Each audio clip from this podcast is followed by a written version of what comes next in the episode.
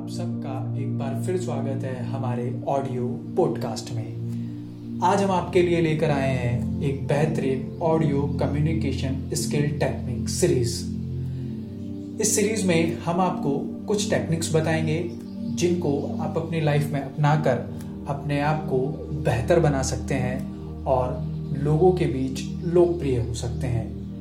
यह इस सीरीज़ का पहला पार्ट है, जिसमें हम आपको एक टेक्निक के बारे में बताएँगे, जिसे आप अपने लाइफ में अपना कर अपने आप को अपग्रेड कर सकते हैं। तो आइए जानते हैं इस सीरीज़ की पहली टेक्निक के बारे में। टेक्निक का नाम है थैंक यू पर इस टेक्निक को बताने से पहले मेरा आप लोगों से एक छोटा सा सवाल है। सवाल यह है कि क्या आप लोगों को थैंक यू बोलना आता है? यह सवाल सुनकर शायद आप मुझ पर गुस्सा हो और कहें कि यह किस तरह का बकवास सवाल है। क्या हमें थैंक यू बोलना नहीं आता? पर जी हाँ सच तो यह है कि हमें अभी तक भी थैंक यू बोलना नहीं आता है।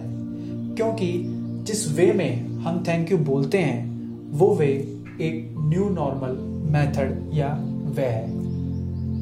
बल्कि सही वे कुछ और ही है। इस टेक्निक को समझाने के लिए मैं कुछ उदाहरण आपके सामने पेश करता हूँ। मान लीजिए आप किसी से लिफ्ट लेते हैं। जब आप अपनी जगह पर पहुँच जाते हैं या डेस्टिनेशन पर पहुँच जाते हैं, वहाँ पर पहुँचने के बाद आप उसे एक छोटा सा थैंक्स कह देते हैं। नॉर्मली सब यही करते हैं। पर जब भी आप अगली बार लिफ्ट लें तो अपने डेस्टिनेशन पर पहुँचने के बाद सामने वाले से केवल थैंक यू ना कहे, बल्कि उसकी जगह यह कहे thank you for the lift इसी तरीके से जब हम बैंक में जाते हैं तो कई बार पैन ले जाना भूल जाते हैं। उस वक्त हम आसपास के लोगों से पैन को अरेंज करते हैं और अपना काम करते हैं। पैन को लौटाते वक्त हम सिंपली सामने वाले से कह देते हैं थैंक यू पर ये गलत तरीका है।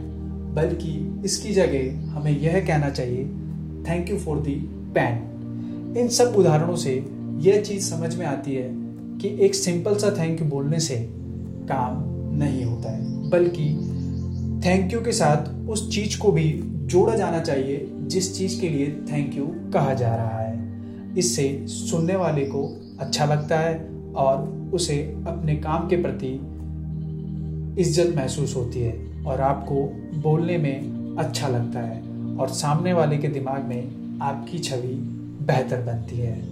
यह इस सीरीज़ की पहली टेक्निक थी।